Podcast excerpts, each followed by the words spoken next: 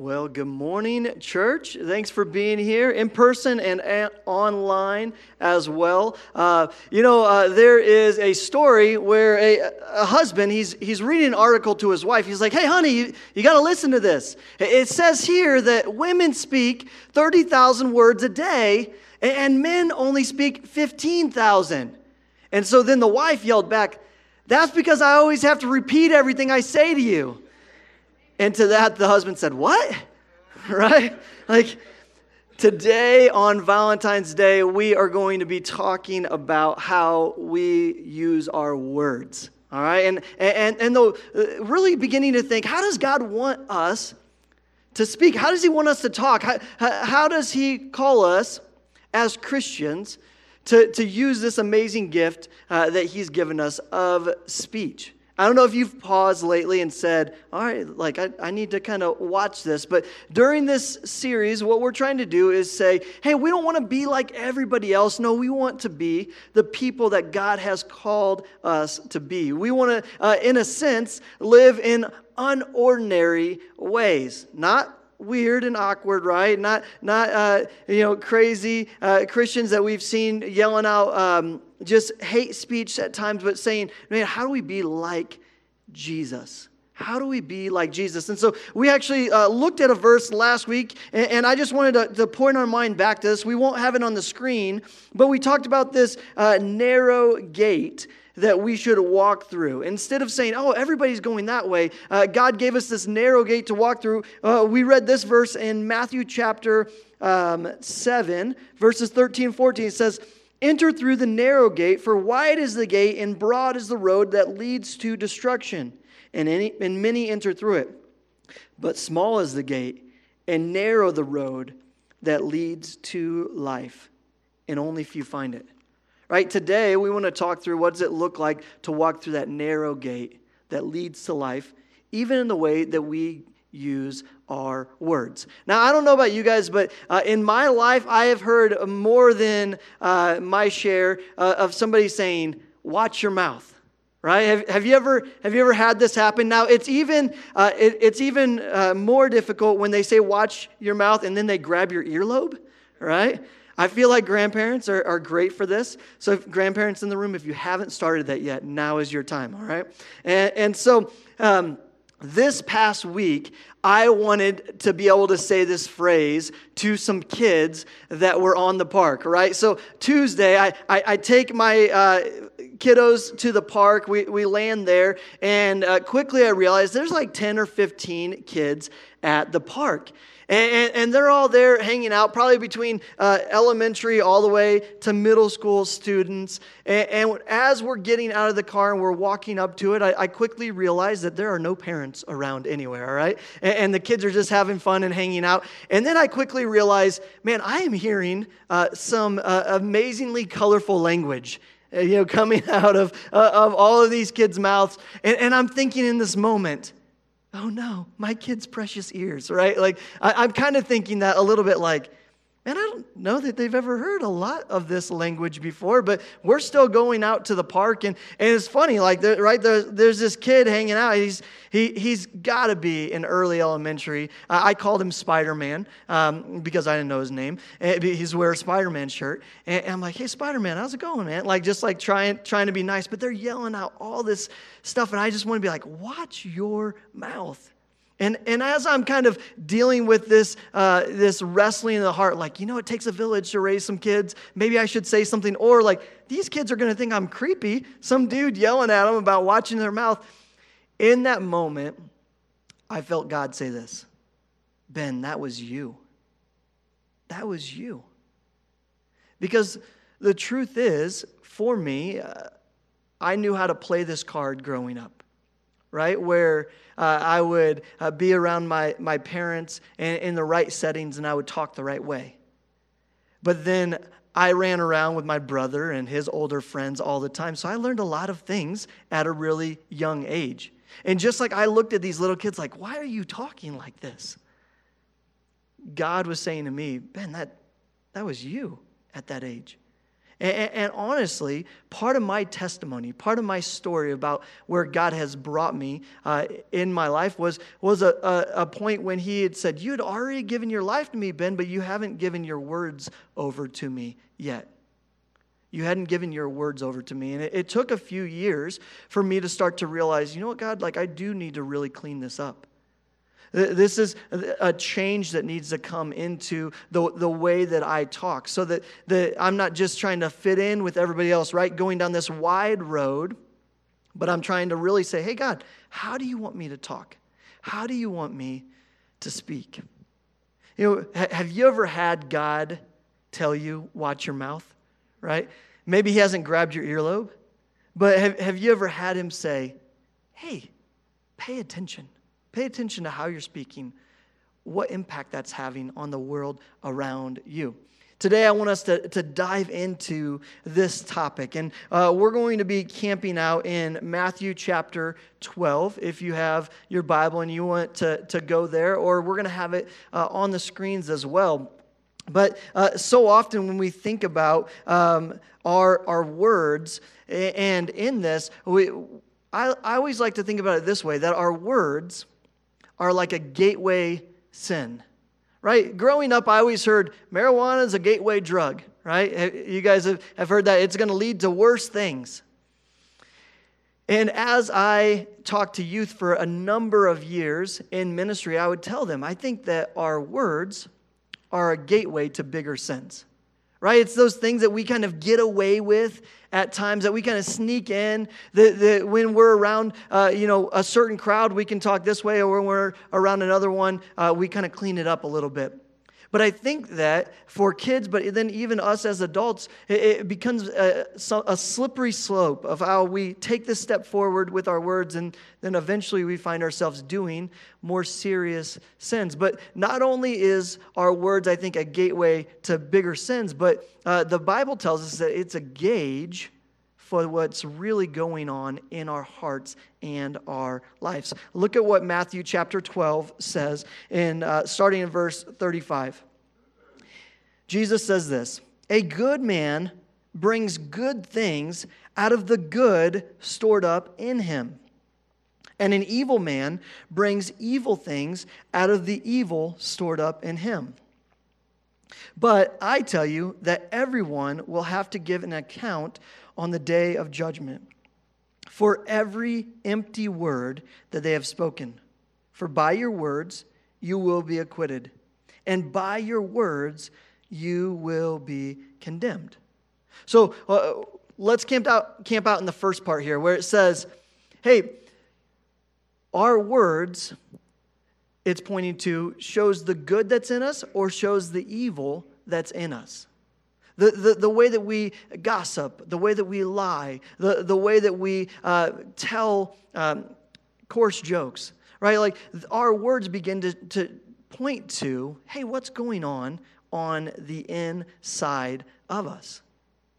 He's saying it, it it's saying, hey, the, it's not just a problem with our mouth, it's actually pointing to something deeper inside of us. There's good, there's bad. And, and you know, I, I think about in this that so often we like to just think about, hey, there's certain words that are bad, right? Certain words that are bad that, hey, you wouldn't want to use this in.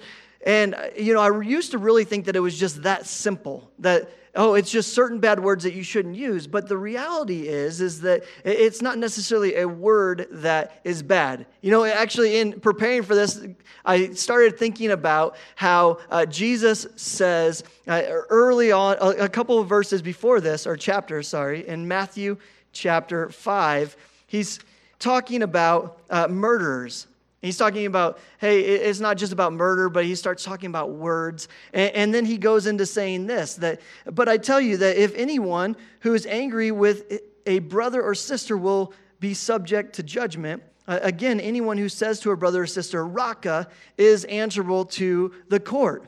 And, and I used to think, you know what?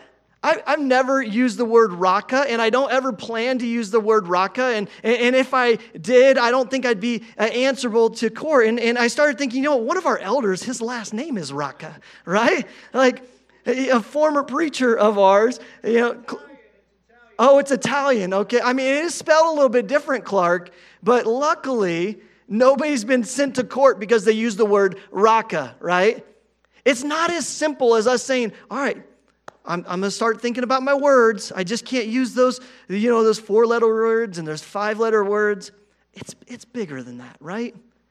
It really is bigger. This isn't uh, something where I'm saying, hey, if, if you say that, oh, you're just wrong and bad. Because I feel like I, I could step on some toes here, is that you may use one of those words and, and it might be in a context where I don't think that God's saying, oh, you're wrong for using a cuss word. Right? Just like if we were to use the word racca today uh, and we weren't talking about Clark, that I don't think that you're in danger of anything. But at the same time, I don't think that we need to talk like the rest of the world. I think that what God is calling us to, and what I'm hoping that we would look at as a church, is really saying, what is the heart behind our words? Right? If we use language that's vulgar, what's the, the heart behind that? If we're going to gossip or lie or slander people, what's, what's the heart behind that? Because that's what God is really getting at when it comes to our words. Now, the Bible does uh, have lots of things to say about our words, and uh, I could probably read a lot about that, but I only want to point us to a few in Colossians. So, Colossians chapter 3, verse 8 says this. And this is Paul writing to believers, to Christians. He says, But now you must also rid yourself of all such things as these anger, rage, malice, slander, and filthy language from your lips. And he actually he goes on to say, hey, and, and don't lie as well. And so when we do start to think, all right, how do I watch my words? Yes, it comes from the way that we're our, our heart, but we do need to think, all right, I'm not going to slander, I'm not going to use filthy language, I'm, I'm going to try to avoid those things, I'm not going to lie. But then uh, in uh, chapter 4 of Colossians, it says in verse 6, this is the good side of it let your conversations always be full of grace, seasoned with salt, so that you may know how to answer everyone let your conversations be seasoned with grace. And, and, and that part specifically is talking about um, how Christians should react to people who don't know Jesus.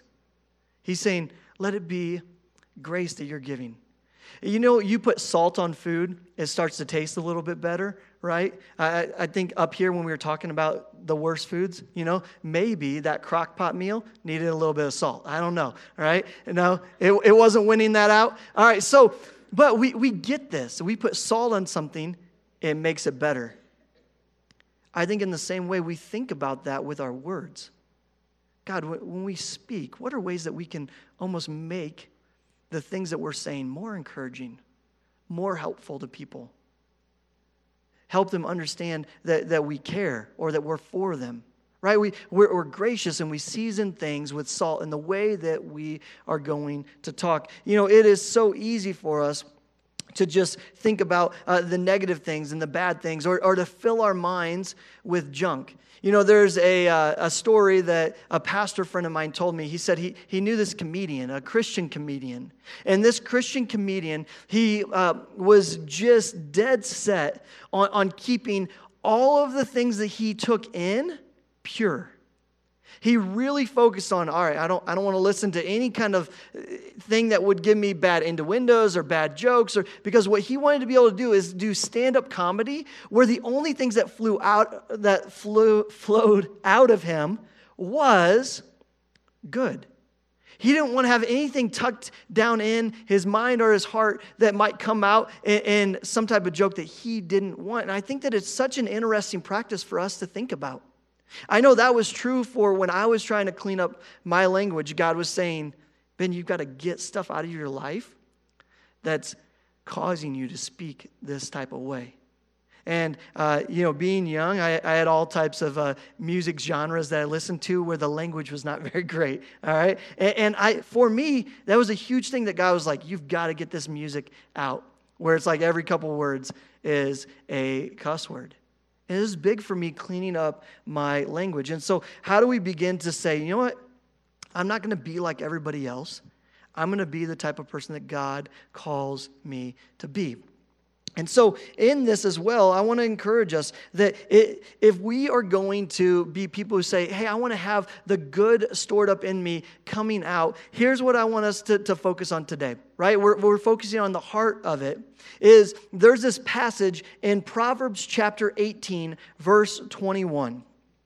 And, I think that it's powerful for the conversation that we're having today. And, and I really think that if we are to begin to, to get a hold of this language that we speak, that, that this passage can be a huge help for us. Because here's what I need us to realize I could have pointed to other passages that say that the tongue is one of the hardest things for us to control. Right? We could have looked at, at passages in James that says, hey, hey, Christians, if you're having a hard time struggling uh, with how you talk, welcome to the club. Because it's something that is difficult for us to do.